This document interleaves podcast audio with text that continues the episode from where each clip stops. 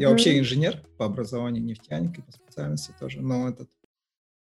А, мне самому вообще всегда нравился космос. Я такой просто энтузиаст, да, можно сказать. И этот, ну, с детства любил космос, море, uh-huh. любил плавать на море, потому что мне казалось, что я там в гравитации, где нет Поэтому любил нырять с детства. И этот... Ну, я вообще начинал как ютубер, а, просто, ну, такие коротенькие видео, там, делился, что прочитал, какие книги прочитал. Но вот всегда uh-huh. хотел вообще подкасты вести. Мне нравится просто разговаривать, не, не в виде интервью, а просто как бы по душам uh-huh. знать, да, что, что, чего я не знаю, что мне интересно, любопытно. И как карантин начался, первый этот локдаун закончился, этот, мы с другом записали первый эпизод. Ну и так вроде бы понеслась, короче. Ну, с тех пор я со многими людьми познакомился, с учеными, это, с Настей.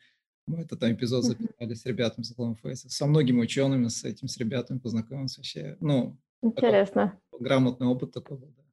И, uh ну, э, проблема для меня, как бы у меня подкаст такой, как бы, ну, беседа с другими людьми, с кем мне интересно, да, поэтому uh иногда вот гостя найти очень сложно, с кем было бы интересно. Поэтому... Самому интересно, да? Да, да, да, вот именно, чтобы именно мне было интересно, потому что, а так-то просто, ну, как бы новости обсуждать, политику обсуждать, там, я не знаю, ну, как бы просто прикалываться тоже не хочется. Хотелось бы, чтобы было такое, да, как бы, ну, то, что мне интересно, и то, что, ну, возможно, будет интересно другим, да. Ну, конечно, Но, да. Да, ну, о вас я, конечно же, узнал из Home Faces. А, ну, можете тогда коротко о себе рассказать? Кто ну, вы... я хотела э, отреагировать на ваше представление. Э, я послушала, посмотрела э, один-полтора подкаста вот с, э, с Вадимом. Угу. Мне понравилось. И я немного посмотрела э, про Golden Faces. Я вообще о них не знала, правда, до того, как они мне написали. Э, и вообще я не очень э, общественный человек. И про то, что происходит в стране, я узнаю обычно от кого-нибудь. Да, ну то же самое. Вот, и, и, и я поэтому э, не знала, что у нас есть э, подкастеры, э, э, и очень интересно с вами познакомиться.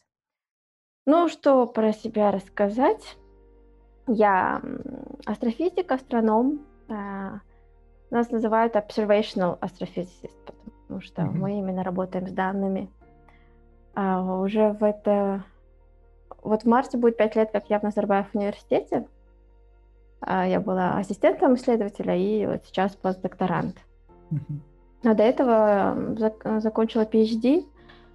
А у меня был небольшой перерыв на э, материнство, так сказать. И, э, и вот э, продолжаю работать в той же области, по какой защищалась. 9 лет, почти 9 лет прожила во Франции. Ну, скажем, такое становление личности у меня произошло именно там, с 18 mm-hmm. вот, до 27 лет. Э, вот, происходило там, и спасибо этой стране, наверное, за это. Mm-hmm. А как вы попали во Францию? Ну, имеется в виду, как поступили? Ну, это было, было шаг. Это был, uh-huh. шаг, потому что это как раз был... Я поступала туда в 2005, уехала в 2006, и как раз а, это было время такой большой волны волошакеров. А, очень много поступало, и, видимо, тогда было очень много мест. Не так, как, скажем, сейчас, и можно было поступать хоть куда а, на бакалавриат, ну как хоть куда.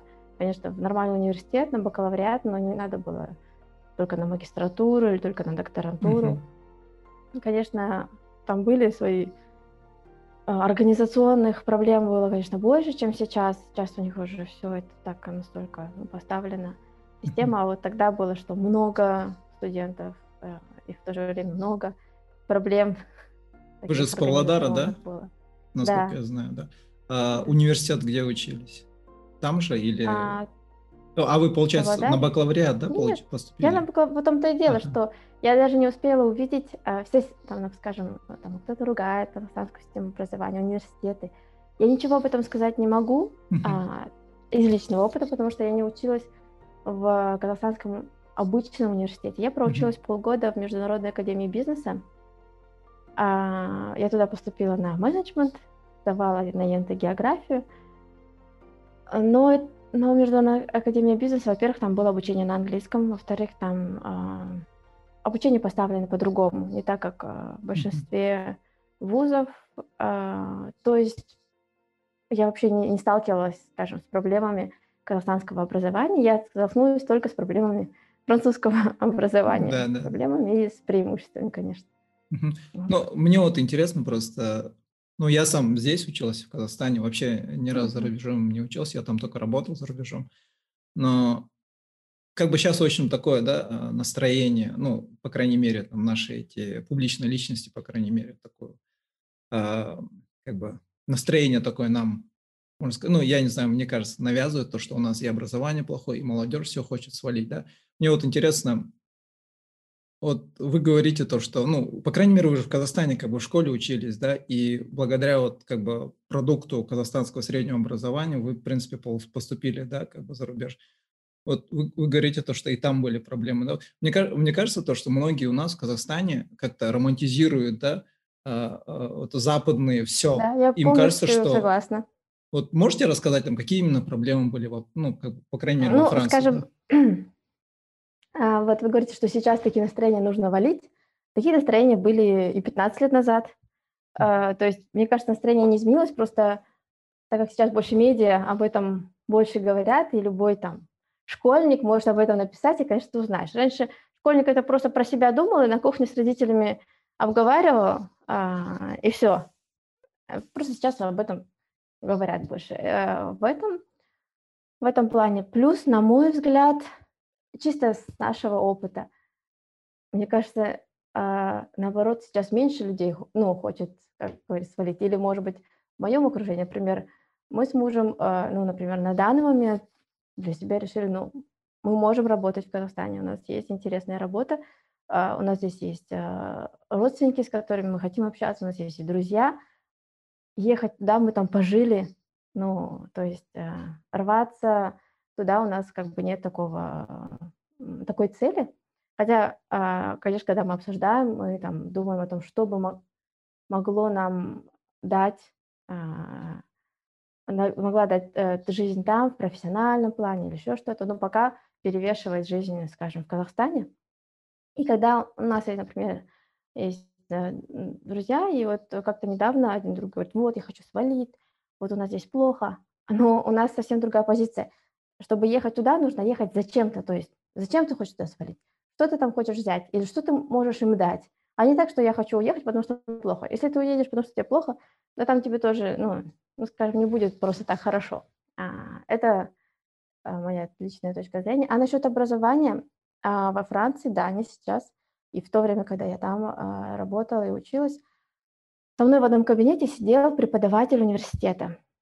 А, и он просто сидел.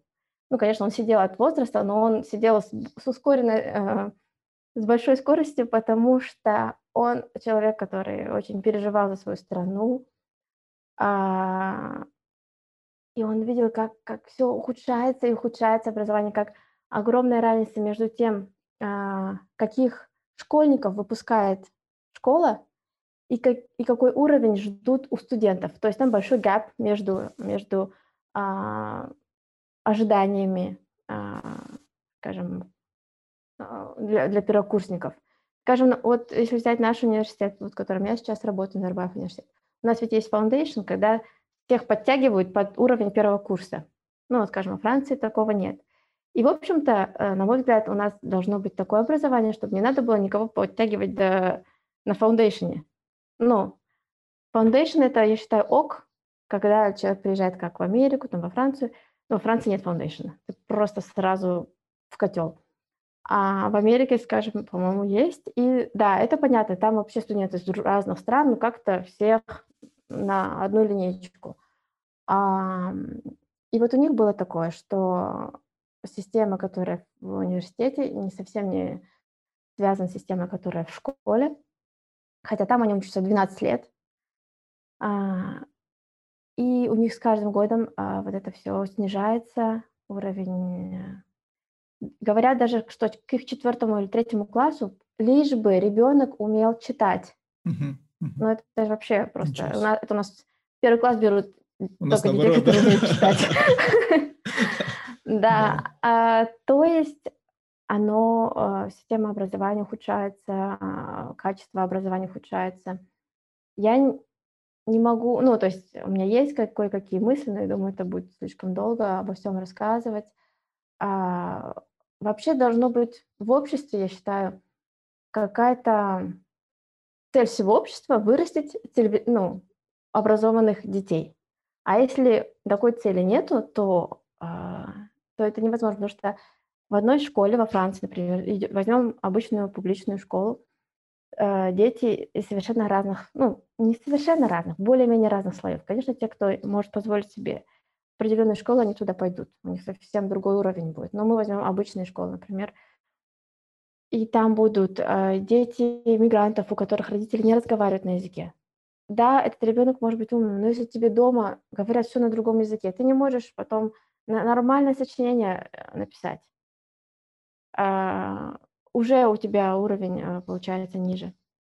А, и, а если тебе дома говорят, что нафиг тебе вообще учиться, мы в этой стране там будем сидеть на пособии, тем более ты не захочешь. А если тебя вообще дома с тобой не разговаривают, ну, у них там своя жизнь, как это часто бывает, да, у родителей, у детей своя, ну, все, никому это не надо. И сейчас, сейчас я, ну, вот насколько я вижу, у нас ведь тоже э, очень часто есть такие семьи, которых, ну, в общем-то, не до учебы ребенка. Да, например, в нашем университете, насколько я вижу по, по моим студентам, ну, это дети из семей, где вот тебе тарелочка с яблочком, с грушей, с бананом, вот тебе учебник, учись, дорогой, все тебе будет. У тебя своя комната, у тебя свой компьютер на онлайн, ну, вот, скажем, э, там, образовании, да, а эти, где ну, в двухкомнатной квартире живут, там, с двумя-тремя детьми, да не будет у тебя своего уголка, дай бог, чтобы у тебя телефон свой был. А, конечно, есть там экономический фактор, еще что-то, но философский такой фактор – это то, что какое-то должно быть э, не то что желание, но реально цель а, вот у, у страны, у общества, что давайте-ка наши дети будут образованы, они будут мыслить, они будут уметь анализировать. В общем-то, если а, есть такой посыл, то ребенок, он же к этому стремится. Можно? А так, э, да. Да, сори, что перебиваю. Вопрос такой. Ну, как вы определите образованность? Почему я спрашиваю? Потому что, допустим, а, был выпуск Досмос от Пэва о том, что, ну, как плохо в Казахстане с образованием, да, с которым я, в принципе, не согласился. У меня друзья, которые в сфере образования тоже работают, друг мой один там фрилансер, он там на Google, да, фрилансом работает в сфере образования. Вот он, он говорит то, что, ну, ему тоже это не понравилось, потому что там такая чуть-чуть популистская, да, картина, да, э, была предоставлена, что лишь бы как бы атака на правительство. Ну, я не знакома как бы... с, с человеком, о, с, с тем, такими... Да, ну, это, это наш публично, одна, одна из этих э, личностей. Ну, в общем, что я хотел сказать. А, ну, допустим, вот бывает же, да, на YouTube всякие видео прикольные, там, у американцев, там, спрашивают, там, покажите мне, там, какую-нибудь страну на карте, да, там, которая не в их полушарии, да, или вообще даже южнее uh-huh. Америки, и они такие стоят, ну, не знаем, да, и вы не думаете, да, ну, как, у нас как бы считают то, что образованные равно экономический рост, да, то, что все вот эти крутые развитые страны, там люди уже как бы по факту а, by default уже суперобразованные, суперумные, да, но как бы одни из самых образованных людей, мне кажется, в странах, где, ну, не настолько, да, как бы экономически развиты. Вы, ну, вы как считаете вообще в этом плане? Ну, э, ну я, у меня, у меня... вы имеете в виду именно образованность в плане э, академ... ну, академические знания, да? А, вот, что... вот я вот это, вот это и хотел спросить, потому что у нас, кажется, имеют в виду, когда говорят про образование, только про академическое, да, чтобы были там крутые университеты на уровне Назарбаева, да, чтобы везде их было, чтобы школы были все такие, да, на уровне э, школы Назарбаева или там других интеллектуальных школ. Но, то есть, ну, оттуда выходят академически успешные люди, которые, возможно, зазубрили, да, все вот эти ответы там по тестам набрали максимум баллов, но это не значит, что обязательно человек будет образованный, да, что он будет умный, да, что он, а, ну, сможет такие, угу. знаете, как бы критические Ну, это мысли. разница между там интеллектом и, э, как это называется, там, эрудированностью или еще угу. чем-то. А, так, мы о чем говорили до этого? Ваше Хорошо, а, то, как, то, как я, а, мы говорили про, а, что, мол, э, про экономический рост, вот я о чем хотела сказать. Угу. На мой взгляд, да, то, что мы видим сейчас, а, это же результат труда их родителей, ну, скажем, родителей тех людей, которые, скажем, нашего с вами возраста, да даже их дедов, скажем. Они же, у них же экономический рост, э, они экономически развиты по сравнению с нами, потому что 50 лет назад там все поставили. И они на этих плодах доживают. Это как ребенок, который родился в богатой семье, ребенок, который родился в бедной семье. Вот. Он же, ребенок же сам не богатый. У него просто есть какое-то наследие. И он его использует и может там приумножать. А, это раз. Почему я так думаю? Потому что вот во Франции, скажем, сколько они боролись за то, чтобы у них был 35-часовой рабочий день. Вот это вот французское art de vivre, вот это вот э, умение жить, умение наслаждаться там, а, пойти в обед, выпить бокальчик вина, вечером встретиться с кем-то в кафе. Ты это можешь делать, когда ты не работаешь 9 часов в день. Ты это можешь делать, когда работаешь 7 часов в день. И когда тебе никто не скажет, так, а почему ты ушел? Вот э, э, рабочий день закончил, почему ты ушел? Он ушел, потому что вот у него такое право, и за это право сколько а, их, а, ну там, родители боролись. А что сделали три года назад или четыре года назад? Все, нет, нету никакого обязательного 35-часовой, теперь можно 40, можно 42, и, и они, и, на мой взгляд, разрушили то, за что боролись их э, родителей, и то, что сделала Францию, ну, как такой Францию, которую мы знаем, Францией. У этого будет свои последствия через там 10-15 лет. Это раз.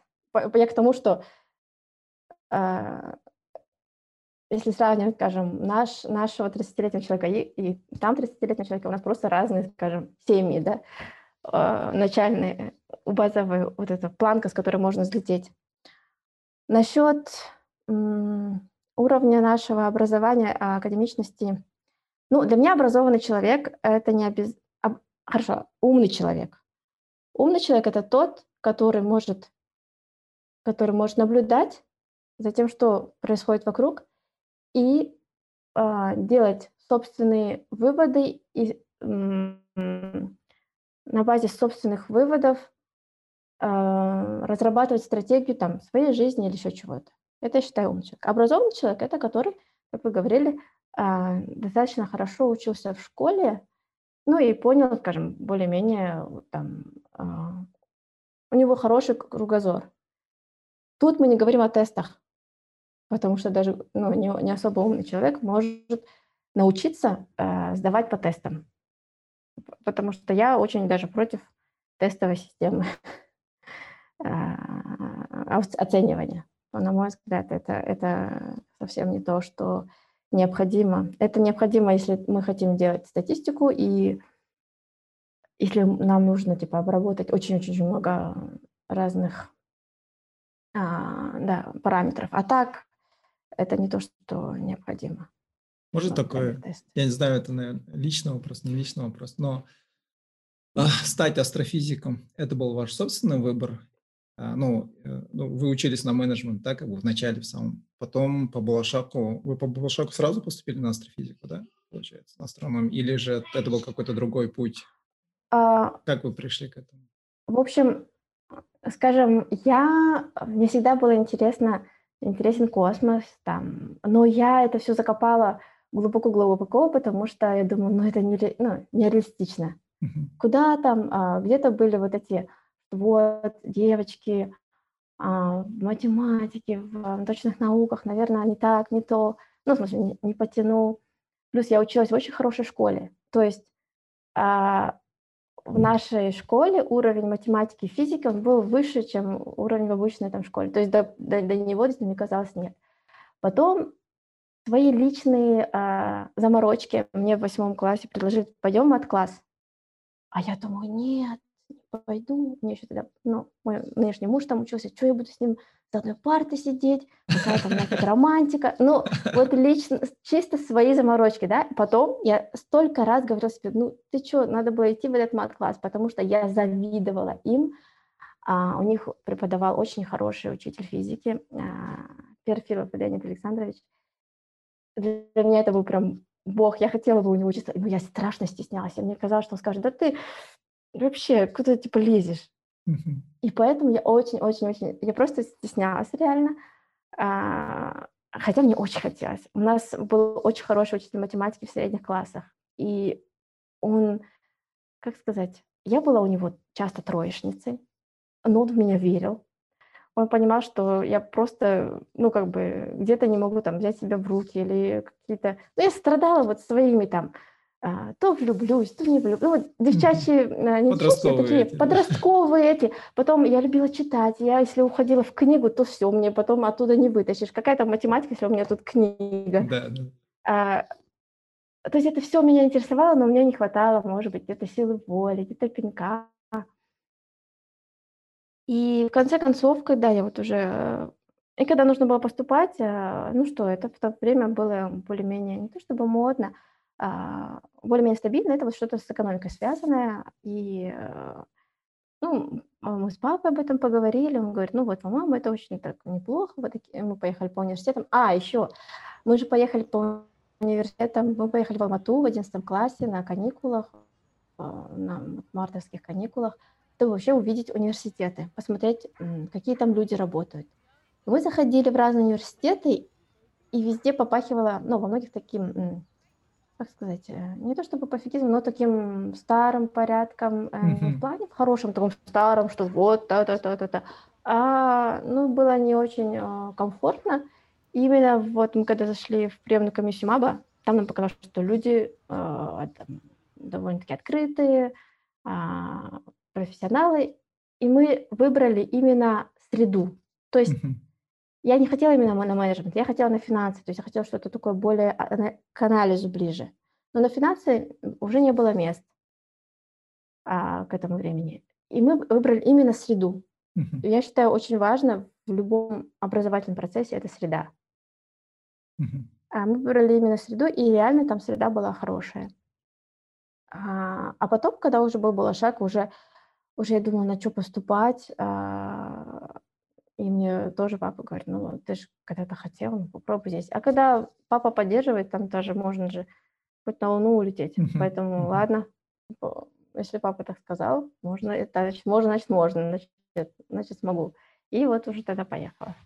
Ну, а как процесс вообще? И поступила на, на... Я подавала на астрофизику, а поступила uh-huh. на физику, потому что а, это, это, правда, вот эта система была не отлаженная. В общем, подаешь на... Я подавала отдельно на Булашак, а, Булашак меня одобрил, стипендию, но я не поступила еще в университет. И после того, как меня одобрил Булашак, мне нужно было поступать в университет отдельно, самой, то есть как будто бы я э, сама поступаю. И, ну, я сдавала, а, готовилась к экзамену по французскому языку, а поступление во французский вуз очень а, простое, в том плане, что не надо давать никаких экзаменов дополнительных. Наш аттестат переводился, хорошие оценки, э, хороший, если балл по французскому, университет тебя принимает или нет. И там есть три университета, которые ты можешь выбрать. Номер один, номер два, номер три. Если первый не принимает, твои документы едут во второй, потом в третий. В то время все делать во Франции по почте. Вообще Франция обожает свою почту, и много там все делается по почте. Только вот буквально несколько, ну, буквально несколько лет назад, два-три года, как можно электронно все это делать. А тогда прям реальный конверт Туда ты записываешь еще два маленьких конвертика для того, чтобы тебе ответили, да или нет. То есть ты сам себе проплачиваешь ответ назад. Я такого никогда не видела. И мы э, это сделали. То есть я в феврале сдавала французский. В марте, по-моему, я отправила письмо с запросом а, в три вуза. И только в июне мне приш, пришел ответ. То есть я, я была уже на иголках, потому что как бы мне был шаг одобрил, но я даже, я даже да, не в университете.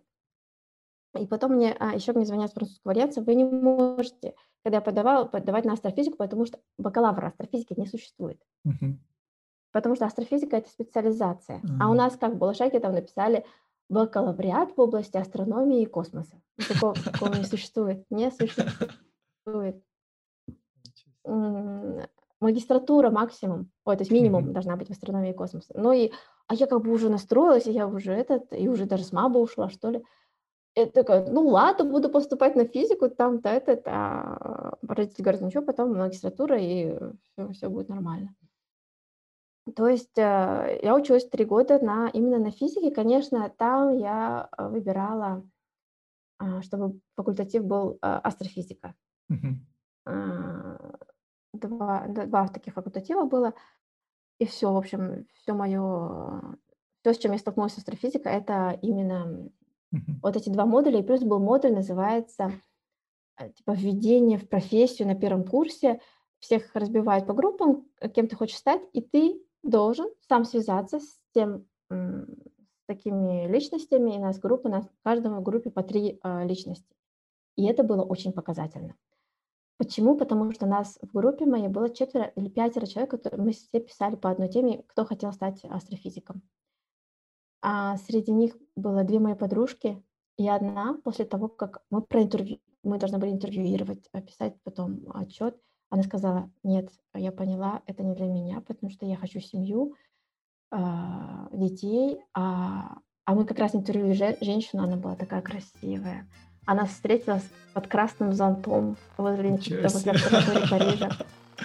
Wow. Для нас, я, я до сих пор помню, мы, короче, это была зима, мы были все мокрые. Это, ну, Париж это дождь, вот этот вот mm-hmm. зимой, все мокрые, э, грязные, голодные после учебы, а во Франции там нету, типа, два часа в день получилось, там с 9 до 5, как работа и ты после пяти идешь, а, и она такая стоит, вот обсерватория Парижа, там такие старые здания, и такой старый, такие ворота старые, она стоит под красным зонтом, и такая вся...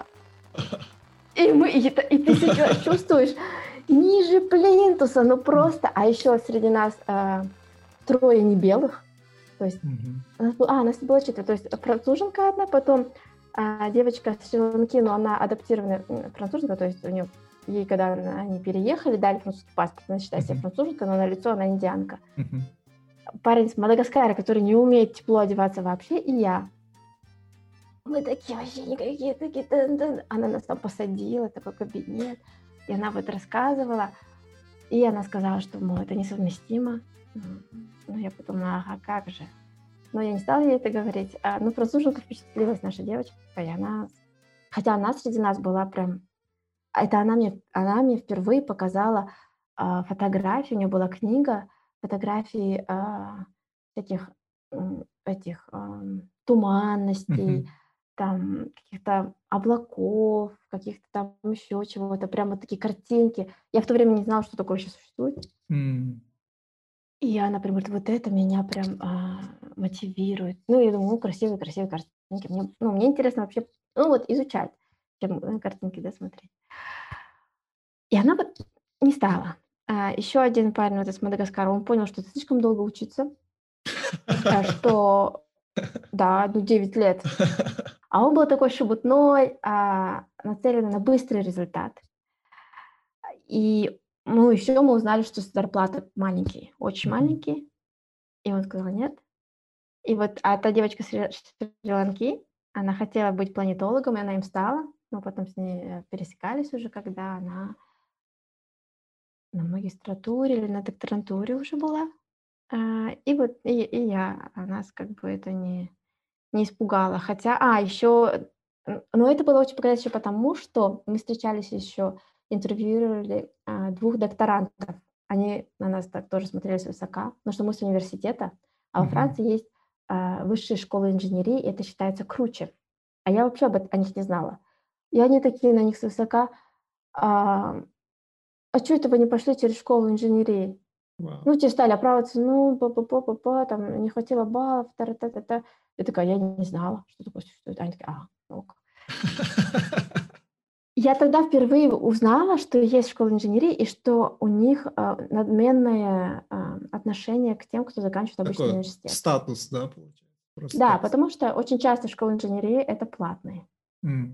То есть вообще подготовка к ним платная, и поступить платно, и плюс еще а, очень тяжело учиться, а, подготавливаться к ней. И тут как раз и тот фактор, когда родители хотят, чтобы ты поступил, и они тебе устраивают все условия, а все условия они могут а, сделать только если у них есть деньги. И поэтому вот эти школы инженерии это как показатель достатка твоей семьи. То есть уже на уровне поступления дети не равны. Те, кто бедные, идут в университет, богатые идут в школу инженерии. То есть это просто, получается, классовое, да, такое, это не показатель того, что да, я это умею. Уже, это ты... уже, это, да, есть умные и бедные, они идут в университет. Мгм. Вот, скажем, у меня две подруги, умные и бедные, и они сейчас работают, а, например, ам, в этом, в Талисе, ну, те, кто делают эм, в Airbus, те, кто делают запчасти к эм, спутникам, или одна вот М. разрабатывала, ну, работала над спутником, и они гордятся тем, что они, они вот со своими э, этими коллегами, которые с школы инженерии, и они типа, да, мы смогли это сделать через Мгм. университет, и не надо типа нам такое говорить. Вот Да. у них есть вот это. Плюс вот эти школы инженерии, у них есть такое, как а, алюмни же есть, Мгм. и они очень сильные, они друг друга подтягивают. В университетах Да-да-да. такого нету. У них там вот эти сильные связи, они друг друга хорошо Да-да-да. подтянут, и поэтому богатый становится богаче, бедный становится беднее. А, И тут то же самое. И они до сих пор чувствуют вот это, а, даже вот на рабочем месте, они, вот эти, те, кто закончил школу инженерии, они могут что-нибудь сказать такое, как-то так понтануться, так, ну, не так, конечно, как Показывают свое умеют, но превосходство, да. Как, как-то показать, типа, а вот, вот, что-то такое еще у них, вот даже в 30 с чем-то лет отголоски такого есть. А девчонки, они такие, э-э-э, ты не думаешь, что, типа, вы здесь одни такие, мы вот пришли оттуда. А мои подруги, а, одна, когда мы поступали на магистратуру, я сначала думала поступить на магистратуру именно по инженерии. И девчонки такие, да, я тоже, ну, мы тоже хотим, да, классно, мы будем все вместе. Я потом уже поменяла свое решение. И когда э, мы об этом говорили, им тоже был интересен research, очень интересен, но она мне сказала, я устала быть бедной. Я устала быть бедной, я хочу просто пойти работать, зарабатывать. И, и знаете что? А ее всегда, она очень умная, и умная вот в том плане, что она анализирует, думает и, и стратегию выстраивает. Прям и мне очень нравится, как, как у нее это получается. И она всегда хотела ресерчем заниматься. И что она сделала? Она, а, получается, 10 лет проработала в инженерии, заработала деньги, заново поступила на магистратуру по другой специальности, и сейчас она делает PhD. То есть она наконец-то вы, вы- как сказать, вышла из того, чтобы быть бедной, когда там ты обувь не можешь купить, еще что-то, и сделает, делает теперь то, что хочет. И, кстати, очень вовремя, потому что сейчас она выбрала себе направление. Это вот эти... Ой, я не знаю по-русски, не знаю по-английски. Вот эти Ну, энергии, э, а, этот, новые... альтернативная энергия. Да, да, вот, Solar, вот эти. Да, да, она разрабатывает, по-моему, новые топливо для двигателей или что-то, Мгм. что-то с двигателем для самолетов. В общем, sustainable э, Energy. development, energy и так далее, Да, да. Ну, это В сейчас общем, э, трендовое. она, то есть, проанализировала, да, уже выучилась на это, и она уже э, делает в этом research именно. А, Это к тому, о чем? О, о бедно-богатых э, уровня Да. образования, Ну, образованности. Умный может быть э, в у любом нас же есть вот, я вот просто вот на примере этой девушки, да, у нас же есть вот этот, как это называется, эм, bias такой, когда ты уже вложился, да, определенное время потратил, у нас же как, блин, я столько отучился, работаю, а Да, у да, меня да. там, допустим, страсть заниматься другим, и я не хочу сейчас, Да, да, да. это как Я этот недавно bias, слышала просто, э, слышала этот а, ошибка. а, я не помню, я недавно это видела в интернете, прям название. Ой, да, есть какое-то свое научное название. Да, что ты вложил какие-то усилия, и ты не можешь уже от этого избавиться, но ты еще больше и больше по- погрязаешь в этой, Да, да, яме. Хотя вот на Да, примере этой девушки, да, как бы умный она, человек, ну, э, я говорю, умный, она реально умный человек, потому что она проанализировала, она вот э, все свои риски, все рассчитала, она потратила. Она, то есть, на магистратуре училась в Англии и училась платно. мгм. То есть она ни на какую ни стипендию, ничего, она училась платно, и все. И вот, э, кстати, у нас, когда мы учились на магистратуре, была девушка, ей было вот тогда 32 года, у нее было двое детей, ну, Мгм. как, типа как я сейчас, и она училась заново, все думают, какого фига, какого черта, Да, и норм, потому что она вот подумала, что сейчас надо, а что сейчас.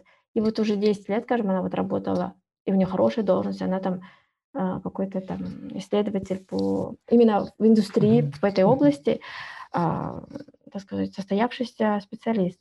И это, да, здорово, умение вот это откинуть сбросить балласт, если mm-hmm. это уже начинается реально балластом таким ненужным, и двигаться дальше. А так застревание это Mm-hmm. Да, вот недавно у меня было такое, что я, я раньше переживала, у меня было исследование, которое все никак мы не могли опубликовать. Ну, э, я не была первым автором, и я все, я столько в него вложила. Один, почти что один год э, моей докторантуры я вот исследовала это, и никогда не, не было публикации. Ну, скажем, публикацию должна была делать моя научрук, но она тянула, тянула, и, я, и у меня было такое, что вот, нет этой публикации, сколько могло быть там цитирований, чисто меркантильная мысль такая, uh-huh, uh-huh. А, сколько, как, ну, что это могло бы мне помочь там в рейтинге или еще где-то, все, ладно, забудь. А, она иногда говорит, давай-ка пересчитаем вот это. Я думаю, нет, сейчас вкладываться в то, что уже, от, ну, можно сказать, уже все, не, не, проехали, так сказать. Uh-huh. Зачем опять э, свои силы, это же время, это же расчеты, это все делать? Э, нет, надо уметь иногда закрыть. Да, да. да. и начинать новые проекты. У меня вопрос э, по французам.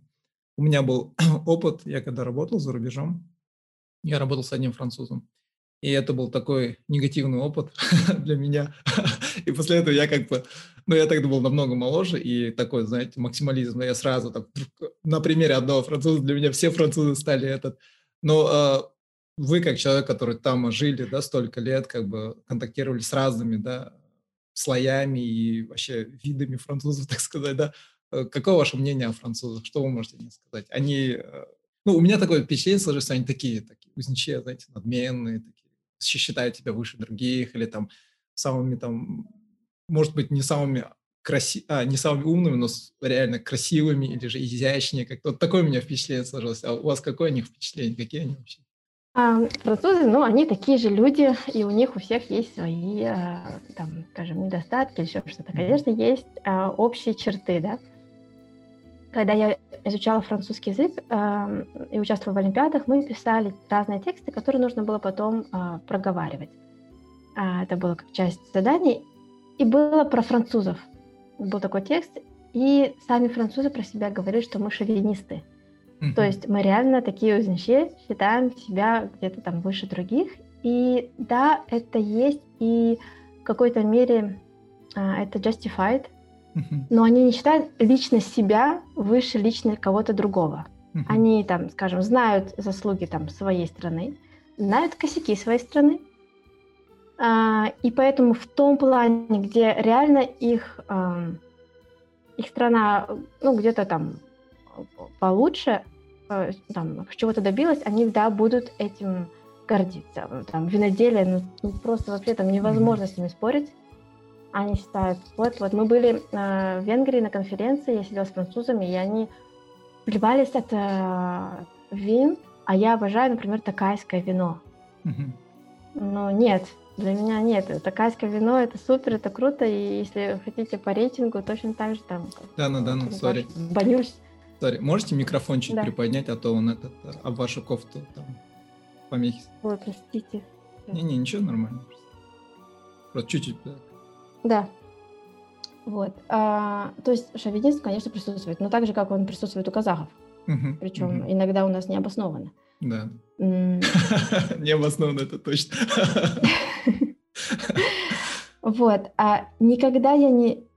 Хотя вот эм, не то чтобы никогда, именно с теми, с кем я общалась, очень редко именно себя э, ставят выше других. То есть общекультурно они знают, что их страна одна из передовых, да, но они очень э, хорошо относятся, они всегда искренне восхищаются Э, какой-нибудь другой страной. Uh-huh. Многие французы искренне восхищаются там итальянской кухней. Uh-huh. А многие там французы искренне восхищаются чем-нибудь там силой чувств там перуанцев или там еще чего-то. Mm. То есть они, я в основном видела тех, кто э, всегда открыт новому, э, может научиться, Такие, как вы говорите, э, бывают, но тем более, если вы встречались в Казахстане, э, это же люди на мой взгляд, те, скажем, как мы говорим, ну, как говорится, экспаты, у кого и должность там повыше, и mm-hmm. кто, в общем-то, готов приехать и быть выше да, остальных. Да, да. То есть это еще и человеческий фактор. То есть именно люди с таким характером могут оказаться в другой стране. Mm-hmm. А, скажем, такой француз, который ты приезжаешь к нему, там, он, например, держит кафе, mm-hmm. ты приезжаешь к нему, приходишь кушать, и он с такими глазами спокойно слушает, что ты из Казахстана, задает вопросы, узнает про твою культуру. Mm-hmm. И не говорит, что а вот мы так не делаем или еще что-то. Да, да, да. как вот это. То есть... Э, любопытство. Я думаю, да, это, конечно, есть. да, любопытство у них точно есть, и это их хорошая черта, на мой взгляд. Э, она плохо выходит в том, что они любят там сплетни, но сплетни mm. любят многие, а вообще у французов есть такой э, грешок, они любят. Ну, ну, точно столько же сплетен я слышу и у нас, как бы. Да, да. Мне кажется, общем, это общечеловеческое. Это, это общечеловеческое. Кстати, даже есть такое исследование, что именно сплетни сделали людей э, Homo sapiens сильнее, чем остальные виды. Да, Один реально, факторов, что да? с помощью сплетен, да, хорошо вот эти э, связи да, налаживать. Предупреждать об опасности или там да, этот не нравится, да, надо да. его замучить. Вот. Окей, хорошо. А вот э, в астрофизике вы именно, вы говорите, что вы наблюдаете, да, данные собираете, а именно какие данные, зачем наблюдаете? Или, ну, такое для таких amateurs, да, таких, э, как я, не знающих mm-hmm. людей вообще, лейман. Ну, чем занимается астрофизика вообще, а, и чем конкретно вы занимаетесь? Ну, в астрофизике а, есть очень много разных направлений. А, есть, например, ну, скажем, есть отдельная область, это называется космология, когда изучают, а, а как сформировалась Вселенная, mm-hmm. что там делают. Космология, естественно, связана с физикой частиц, а, потому что там начинают уже вот эти, а, для того, чтобы, скажем, объяснить там темную материю, еще что-то, нужно уже в квантовую физику лезть, в физику частиц.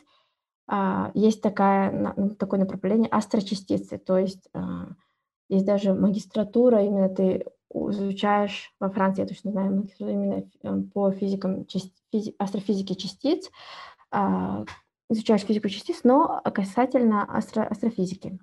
Это космология. А, в астрофизике в самой а, есть очень много, то есть э, можно изучать какие-то объекты, то есть, например, изучают там, кто-то изучает жирафов, а кто-то изучает э, белых медведей.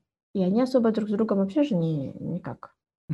Точно так же есть кто-то, кто изучает галактики, а кто-то изучает, скажем, а, звезды. Это совершенно разные вот, э, люди. И, э, конечно, стараются делать конференции, когда на стыке, когда наконец-то там э, людей, которые занимаются галактиками, их связывают с людьми, которые занимаются молекулярными облаками в галактике, и мы стараемся подумать, как же, что друг на друга влияет, а, какую-то связь mm-hmm. сделать. Есть люди, которые там изучают чисто там магнитные поля, но я в основном изучаю чисто магнитные поля. Кто-то чисто там газ, а, то, как газ движется. Изучать можно много чего, потому что, mm-hmm.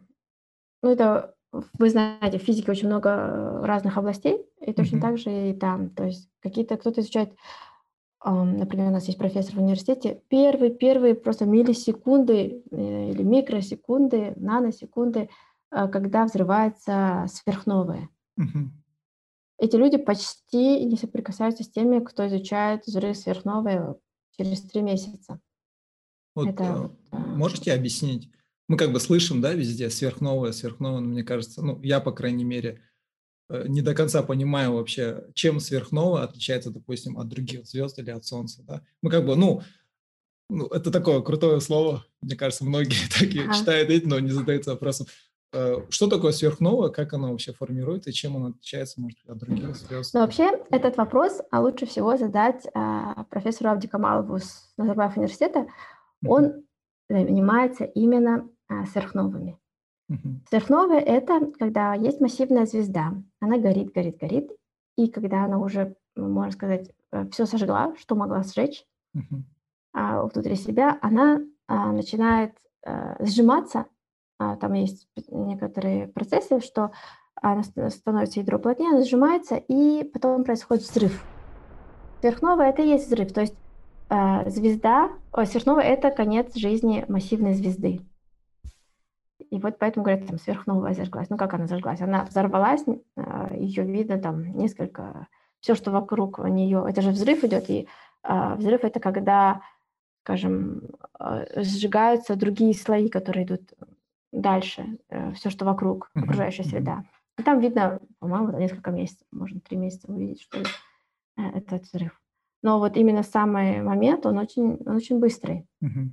Это сверхновая. Я ими не занимаюсь, Да, да. но сверхновые, они имеют большое значение а, вообще в межзвездной среде, Мгм. потому что это очень много энергии, то есть выплескивается много энергии и выплескивается материя. Когда звезда а, живет, она у нее есть, а, скажем, метаболизм свой. А, Она какие-то производит элементы, которые потом во время взрыва выплескиваются в окружающую среду. А когда есть новые элементы в окружающей среде, окружающая среда меняется. То есть э, получается развитие. И плюс к этому есть энергия, есть взрывная волна, которая другую материю может конденсировать. И вот есть исследование, что там, где сверхновые, э, скажем, обмате- ну, газ и пыль, которые существуют в окружающей среде, сталкиваются, там происходит компрессия, а компрессия ведет к тому, что материя более гу- густая становится, плотная, и а, это получается молекулярное какое-то облако. А чем плотнее, тем больше всяких маленьких сгустков, и чем больше, чем плотнее эти сгустки, если хорошие условия, то зажигаются новые звезды. Мгм. Вот. Я изучаю именно вот эти молекулярные облака. Не всегда понятно, как они сформировались. То есть есть несколько теорий, что, скажем, они сформировались из-за взрыва сверхновой, из-за вот этих всех а, волн а, шоковых, как Мгм. это, shock waves, Да, да, да. ударных волн, Мгм. ударных волн. А кто-то там считает, что это какие-то другие турбулентные потоки, а, поэтому формируются эти молекулярные облака. А я изучаю вот в этом молекулярном облаке, например, магнитное поле, оно всегда есть, оно есть везде, и как фор- а, способствует или формированию звезды, в какой конфигурации оно способствует, в какой конфигурации, наоборот, а, удерживает облако от э, гравитационного коллапса. Мгм. Вот именно это. Для чего это, Вообще- чем это важно, так сказать, изучать эти Почему это важно? Это вот как, а, скажем, это как наша окружающая среда, на мой взгляд. То есть знать, что вообще и как происходит. Ну, окружающая среда, она же имеет, ну, как бы прямое, да, э, импакт, э, влияние на нас, да, как бы, как Да, для, для, да. для Ну, скажем, жизни. А там-то а, как бы в космосе. в космосе, ну, вообще можно жить и вообще не изучать космос. Мгм. Так же, как можно жить, вообще не изучать там слонов и жирафов. Мгм. И можно жить и вообще не изучать математику. А, Да, Это какой-то уровень. Не Да, не да, если. То есть можно вообще жить и Да, да. особо не напрягаться. Так? А кто-то делает выбор напрячься. А, И очень часто э, человек потом за это себя больше уважает. А, Плюс это чисто собственный интерес. Мне вообще нравятся магнитные поля. Я э, во время бакалавриата делала небольшой такой научный проект насчет ядерного магнитного резонанса. То есть то, что известно везде, вот это МРТ. А мне просто было интересно посмотреть, как реально, что если у тебя там есть ядерный вот этот резонанс, а, у тебя там по-другому а, выглядит спектр.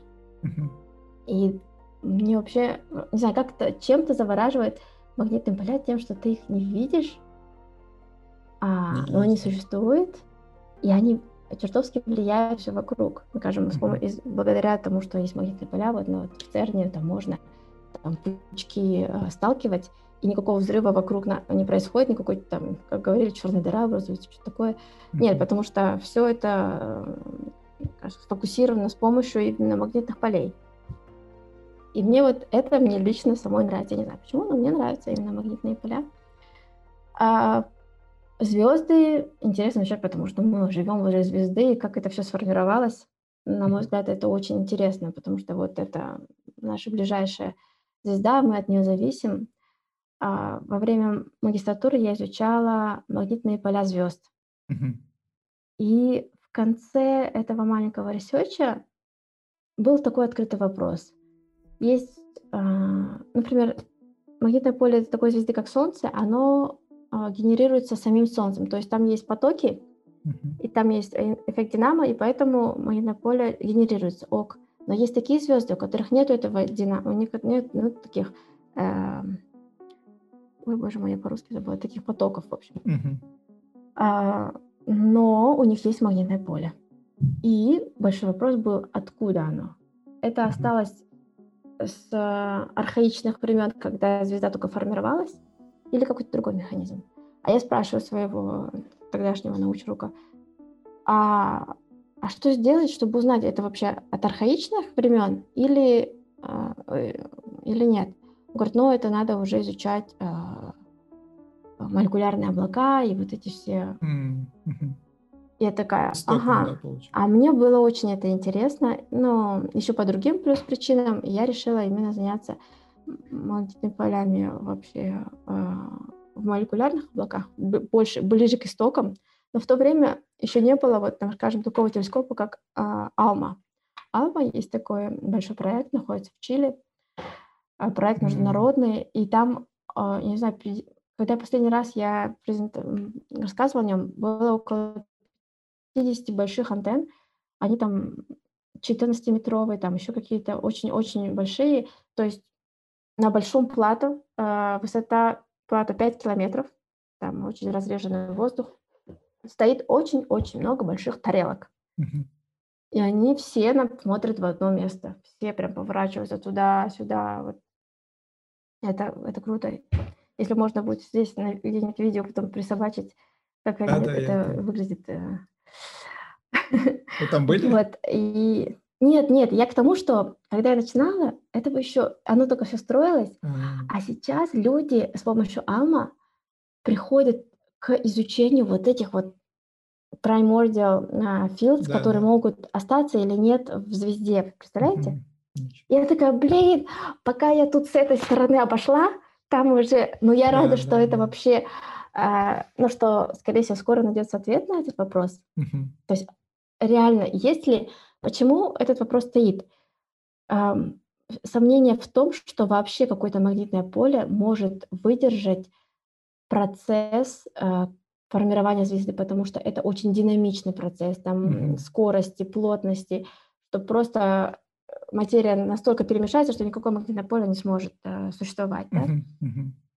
И вот к этому вопросу уже сейчас, скажем, подходит, потому что недавно я участвовала в конференции, и там наконец-то соединили людей, которые за- занимаются полями звезд, с людьми, которые Мгм. занимаются полями формирования звезд. А раньше это были совершенно себе. разные конференции. То есть Мгм. а, буквально, ну, 10 лет назад это были разные конференции, мы вообще не пересекались. А вот в 2020 году пересеклись. Э, К сожалению, я не смогла на последних ам, быть э, токах, послушать э, последние презентации, а, но вот скоро, представляете, скоро я такая, ой, блин, надо подумать, что еще, э, что же сейчас интересного еще для меня может быть. Да, да, да. Круто вообще. Но я рада, что, во-первых, я, э, у меня личная радость от того, что я тогда поняла, не поняла, пошла туда, где правда люди работают, где правда что-то могут найти, потому что, а, как говорил мой э, научрук, не надо ехать в тупик в науке, потому что есть э, даже, как в любой профессии, в тупик, когда ты идешь, Мгм. просто направление тупиковое. И он мне про это говорил. Вот, и я прям, мне, мне, мне от этого радостно, чисто такое личное. Да, да, да. Не, круто, круто.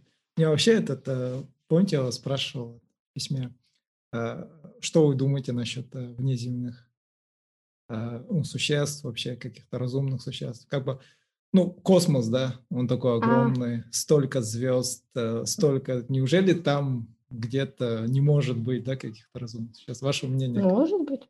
Я считаю, что может быть.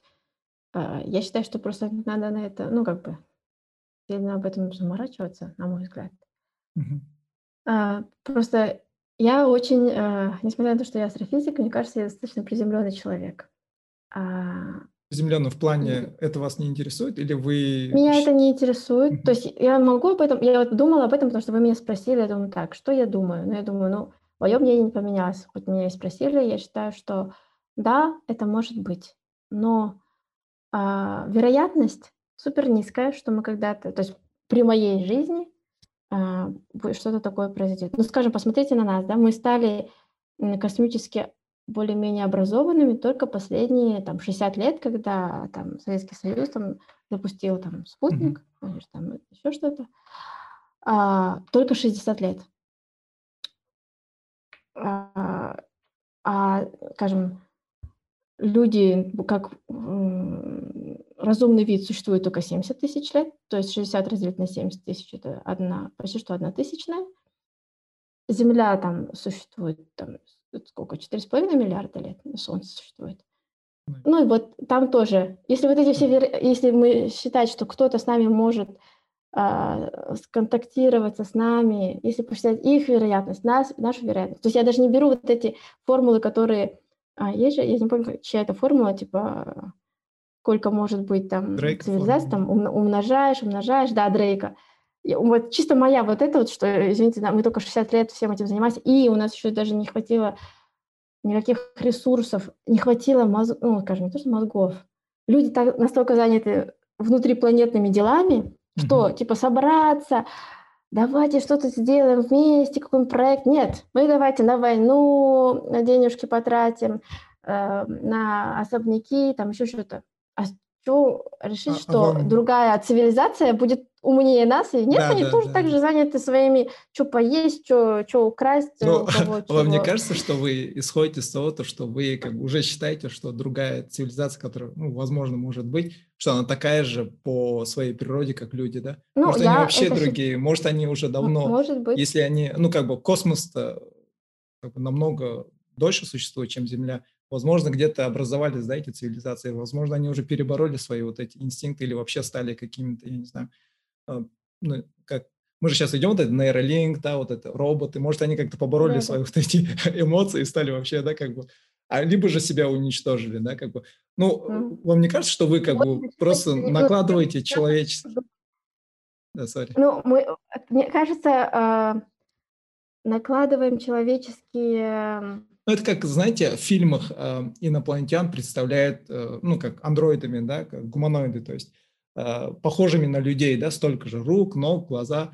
А не может быть такого, да, что они да. вообще будут отличаться. То есть, мне кажется, люди, может когда быть. А они с чего говорят... вы решили, что у них будет людей?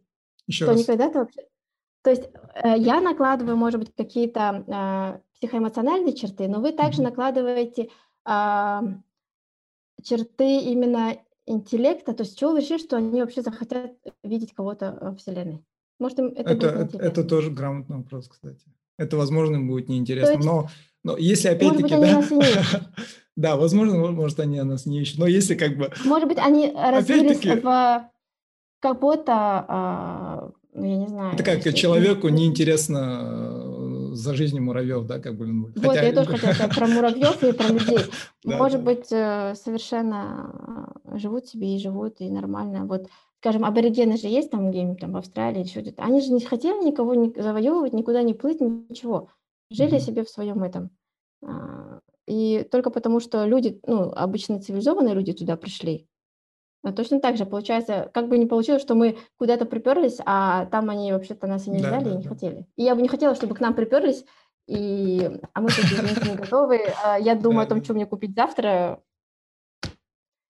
Да, а, этот, а, это нечто... мое мнение. Я да, поэтому да, да. вот влюбленный, и мне кажется, уже лучше это заняться чем-то другим.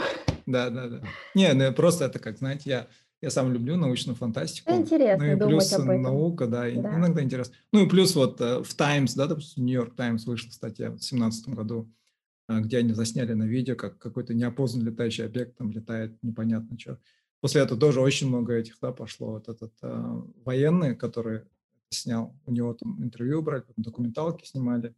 И Пентагон, допустим, обнародовал то, что они там, начиная там с каких годов, 50-х или 60-х, они следили за такими... Ну, у них были программы, по крайней мере, и в СССР были программы, оказывается. И как бы, ну, после такого как бы начинаешь задаваться вопросом. Нет, я допускаю, я допускаю все эти мысли, я допускаю эти теории, но я а, оставляю а, право этим заниматься людям, которые этим занимаются. Uh-huh.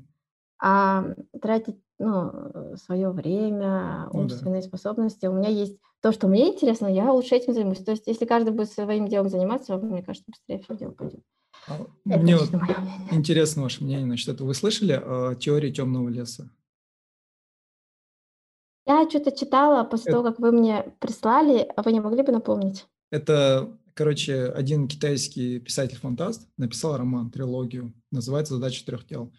И в этом романе как раз-таки э, человек, э, человечество, э, как бы контакты, да, они сконтактировались с этими, с внеземными существами, но они, короче, им обратно прислали как бы письмо, ну, сообщение, то, что вы для нас муравьи, да, мы придем вас завоюем. У них там, короче, кризис, планета дохнет, короче, и они хотят завоевать Землю, короче. И пока mm-hmm. они оттуда прилетят, короче, 400 лет пройдет, и они начинают готовиться. Но во второй части этой книги, то есть кризис продолжается по всей трилогии. В первой части вот это весь контакт, во второй части называется, вторая часть книги называется «Темный лес». И там в конце э, как бы теория темного леса – это ответ уравнению Дрейка, да, парадокс Фермида. Почему вроде бы вероятность такая высокая, что есть эти внеземные цивилизации, но почему мы их до сих пор не встретили? И герой э, этого романа, он преподносит такую теорию темного леса. То есть представь, говорит, да, то, что темный лес, и в этом лесу очень много разных охотников. Но они охотятся друг на друга, и они должны скрывать, не выдать свои позиции, да. И, и в середине этого леса, говорит, стоит один парнишка, да, там, маленький там, зажег костер и кричит, я здесь, я здесь, идите ко мне. Это, он говорит, представьте, что этот ребенок, это наша Земля, да, когда мы отправляли же вот эти э, сообщения, да, в космос, то, что наши координаты, мы здесь. И вот эти другие развитые цивилизации, говорит, они как вот эти охотники, они понимают то, что если они выдадут себя, то, что у них есть раз, это, говорит, потенциальная угроза с других, потому что другая цивилизация может тебя уничтожить. Как бы. И он, ну, в романе он просто как бы преподносит это как ответ Ферми, да, потому что другие цивилизации, они скрывают, они хотят стать потенциальной э, целью для более развитой цивилизации. И Хокинг, кажется, я где-то читал, то, что Хокинг тоже был против этого, чтобы мы отправляли вот эти сигналы, потому что если вдруг потенциально окажется, что эти цивилизации враждебно настроены, мы как бы выдаем свои позиции. Да?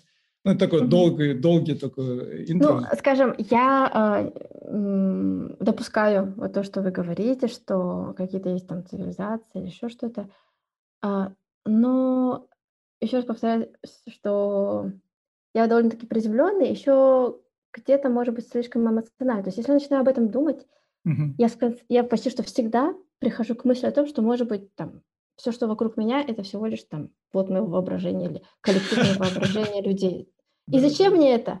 То есть у меня в жизни и так столько всего, что я хочу сделать, а об этом думать, это только сесть, эти ножки свесить и сказать, все, это ни к чему. Все равно это все нет, да, нас да, завоюют. Зачем? Угу. Зачем? И так хватает пессимизма в жизни. Ну, ну это такой вот... прагматичный, да, получается, подход? Да, да. Угу. А вот э, помните, я забыл в каком году, вот этот, э, прилетел же к нам камень какой-то, Омо-Умо называли. Угу. По нашей Солнечной системе пролетела, пролетела а, огромная а, все, глыба. Все, да, да. да. Там предполаг... Ну, сказали, что это экстратеррестр, то есть он с другой, как бы это, да, но там вокруг него, кажется, споры такие зажглись. Это было отправлено как бы разумными существами или это просто был как бы астероид или еще Слушайте, знаете, я считаю, что это обычный залетный uh-huh. объект, как, например, бывает, я же вам рассказывала про, про взрывы, бывает uh-huh. столкновение облаков, столкновение галактик. Если, например, две галактики сталкиваются, uh-huh. какую-нибудь звезду может выкинуть так, mm. что ей не снилось по такой траектории. Mm-hmm. Вот точно, он просто пострадал от какого-то а, какого-то динамического события, когда что-то с чем-то столкнулось, и mm-hmm. его траектория была настолько изменена, что он оказался возле э, Земли, и плюс, по- пока он летел, с ним что-то могло произойти. То есть он мог пролететь не так же, что везде пусто, может, в другой mm-hmm. звезды пролетела. Она поменяла траекторию, ведь э, ученые не за каждым астероидом следят, и чтобы mm-hmm. еще э, рассчитать, это все-таки время, это только в фильмах, они э, что-то там три раза да, нажали да, на клавиатуре, и у них уже все, модель построена. Да, боже мой, один PhD-студент три года строит модель. Три года, а еще ему потом говорят, нет, ты вот эти параметры не сделал, вот эти, вот эти. Ну ладно, мы тебе все равно даем PhD. Ну, вот, поэтому я, если честно, мое, э, мое, как сказать, э, моя гипотеза это то, что просто э, случилось какое-то энергетическое столкновение, ну, сильное такое, энергичное, и траектория была сменена, а может, э, по дороге вообще что-то, чем-то был большим, разлетелось, когда разлетаются куски, они не будут все вот так вот разлететься, они будут точно так же лететь. Да, да. Ну, уже друг, по-другому полетят. Угу. Мы все это учесть э, не можем. А это... Ой, если честно, если есть какая-то цивилизация, и она умная, если нам что-то пошлет, то она не промахнется. Вот, честно слово. Да, да, да. Ну, я тоже больше. Ну, это, это, если вам интересно будет, если вы любите научную фантастику, это автор э, Лю Ци Синь «Задача трех тел». Она такая интересная была. Ну, третья часть меня, конечно, чуть разочаровала. Но в целом такая очень интересная была. А вот вопрос. Я вот сейчас э, слушаю серию подкастов. А, там а, есть компания, которая подкаст э, выпускает Лондоне, называется. У них есть э, серия Business Wars. И сейчас они рассказывают о гонке между SpaceX и Blue Origin. Да, и в связи с этим у меня вопрос, да, как бы Илон Маск, он начал вот этот весь SpaceX, потому что он, ну, по крайней мере, в этом подкасте так сказали, он как бы, ну, переживает то, что когда-нибудь Земля может столкнуться с какой-нибудь кометой, да, и жизнь как бы может прерваться, да, и он хочет колонизировать Марс. Да, и вот эти все, вот то, что сейчас движения, вот эти в Америке, там, я там еще другие там подкасты слушаю, э, очень огромные такие движения вокруг этого идут, да, насчет колонизации Марса, там Россия, Европа, ИСА, да, вот это, потом НАСА, они все что-то делают. Вот мне интересно, вот э, в Казахстане э, как вообще с этим, ну, далеко, наверное, заходить не будем насчет Марса, но вообще как бы с полетами в космос, кроме того, что мы даем в аренду Байконуру, да, вообще, как у нас вообще с этим стоят дела? Честно? Есть какая-нибудь информация? Я не знаю, а, разве что только там. Э, я знаю, что я как-то встречалась с людьми из э, Института Физенкова, и они говорили, что они отправляли ну, на вертолетную космическую станцию свой э, эксперимент, небольшой mm-hmm. эксперимент, чтобы там э, космонавты его делали. И потом они по этому эксперименту там, делают свою науку. Больше ничего я не знаю. И mm-hmm. э, наш, э, насколько мне известно, но я, скажем, не, не эксперт в этом, mm-hmm. наш, наш космос это вот чисто в тоже в экономически выгодном, в прагматичном таком плане, это э, телекоммуникации телекоммуникации, потом а, зондирование Земли, там в научных целях, где-то, может, в военных целях. Все. Mm. А, и занима- но заниматься этим надо вместе, на мой взгляд, странно вместе, иначе, ну, это же до, до очередной какой-нибудь войны дойдет. Mm-hmm. Да, не знаю, мне кажется, вот ну, как бы наблюдая за ситуацией с COVID, да, когда каждая страна сама за себя, мне кажется, если завтра, да, дело до этого дойдет, если, ну, ну на, на Марсе, Марс меньше, на Марс меньше Земли, нам все равно там нет места. Ну, правда, э, нам нет места, и я думаю, что уж лучше тогда э, прибраться на Земле и жить спокойненько на Земле, да. Да, да. Нет. То есть это не на расширение, это не типа ты жил двухкомнатной и поедешь трехкомнатную. Да, да, да. Это типа э, кто-то там строит бункер на всякий случай. Угу. Вот. это окей. лично мое мнение. Отлично. У меня теперь еще один вопрос. Э, у меня был опыт встречи с э, плоскоземлянами. Я не знаю, у вас какой-нибудь опыт был Что с таким? Это люди, которые верят, что, что такое плоскоземляне? Когда вы говорите плоскоземляне, я представляю, это же есть а, какие-то там плоскотелые а, эти какие-то существа, какие да? или да, да, кольцеобразные да, да. всякие глисты. Вот это да, вот. Да. Сейчас в интернете, оказывается, очень много стало людей, которые верят, что Земля плоская. И, ну, я вообще о них не знал, пока не встретил такого человека. Мы там с работы возвращались на развозке там с одним другом разговаривали насчет э, Перельмана, математика, он там какую-то задачу там решил, и он отказался mm-hmm. от премии там. И парень там встревает и начинает говорить, а что вы скажете о том, что, типа, ну, он начал с того, что Солнце вокруг Земли. Мы, ну, в шоке, короче, что гонишь, короче. Ну, для меня это был нереально шок вообще, потому что это как будто, я не знаю, там, знаете, такое... Роман, мне кажется, э, это как раз подходит под этот подкаст, потому что мы вернулись к проблемам образования. Да, да. Разве ну, нет? Мне кажется, это... Ну... А, я встречалась не то, что с плоскотелыми землянами, а с теми, кто а, верит, ну, не верит науке, типа, вообще. Mm. А, а плоскотелые земляне... Я не знаю, плоскотелые, но они... В общем, люди, которые верят, что Земля плоская. Да, и что космос фейк. Что космос фейк, что все это шоу Трумана, что Солнце и Луна – это просто фонари, и все это снимается на камеру где-то в Голливуде, короче. Это люди из зомбоящика, да? Ну, э, я не знаю, я, я помню, э, это было мое, когда я еще был просто ютубером до того, как подкаст начал, я вот ну, снял видео, как я встретил, и, ну, там просто потрещал, короче. Потом столько хейта пошло в комментах, столько...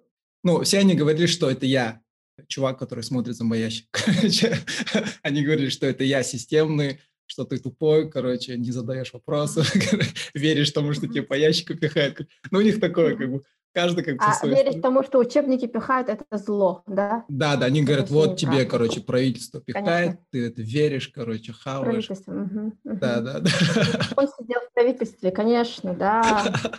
Ну, ага, Эйнштейн, он тоже был э, кем-то. У вас не было опыта? Не знаю, Болезии. А, у, у меня был опыт, я расскажу про свой опыт. Держи.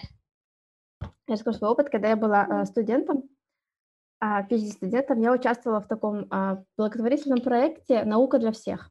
И мы во Франции, во Франции это было несколько PhD-студентов и исследователи ходили в неблагоприятные э, места, скажем. Uh-huh. То есть школа для детей из типа гетто.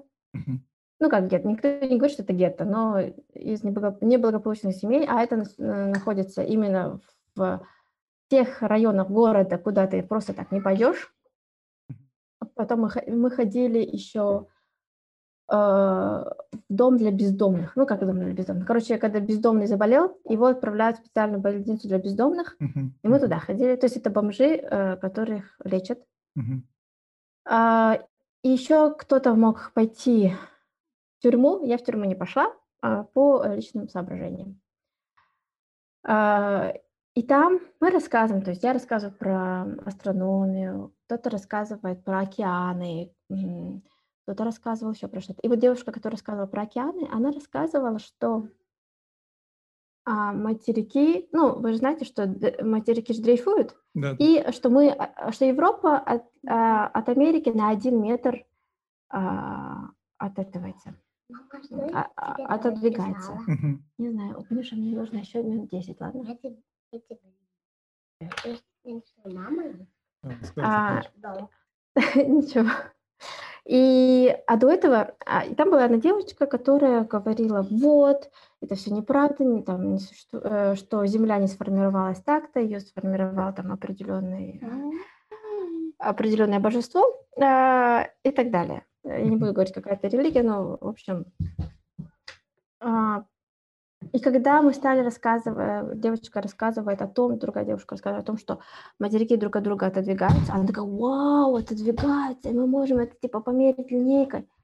И такие были, come on, ты только что нам втирала, что землю сформировали такой, какая она есть, и она вообще вот незыблемая, этот, а тут теперь ты говоришь, вау, а материки, да, то да, есть да у человека нет полной картины мира. И для этого нужно изучать астрофизику, нам нужна картина мира, иначе э, так и остановимся на, на ближайшем... Если я посмотрю вперед, да, у меня Земля плоская. Тут у меня э, земляне очень требовательные. Да, да. Все, окей, да, ну, спасибо большое вам. Убежали мои земляне. Вот. А, а вообще к чему был вопрос про этих плоскотелых? А? Я говорю, э, о моем мнении о них, это о том, что нужно, нужно хорошее школьное образование. И не только просто образование, а вообще, чтобы люди интересовались чем-то а, реальным. Вот я э, недавно пересматривала с детьми фильм 60-х или 70-х годов э, для детей. И там уже э, они разговаривают, там, это ну, фильм для школьников, так как э, разговариваем мы сейчас э, о науке. И один что-то говорит, вот, типа, про НЛО, а кто-то отвечает, а, да ты что, НЛО, это прошлый век, никто уже в него не верит. Нет, 60 лет прошло, и люди опять верят в НЛО. Но не то, что до сих пор, мне кажется, опять. Да. А, в общем, опять мы вернулись к проблемам образования.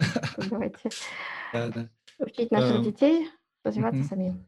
Ну, на этой ноте, я думаю, закончим. Спасибо большое, Дана. Блин, очень было, очень было приятно. Я вообще, я, я честно, как бы такой переживал. Думал, как мне получится заинтересовать как бы собеседника, да? Такого очень, очень интересно. Ну, вы же говорите о том, что мне интересно. Угу. Тем более начали с э, Франции, с космоса, ну, там можно... Ну, все, супер тогда. Ну, мне очень интересно было. Надеюсь, это не последняя наша беседа. А, спасибо, что согласились. А, спасибо, что уделили Спасибо время. за приглашение. Удачи вам. Всего вам тоже удачи. А, до свидания.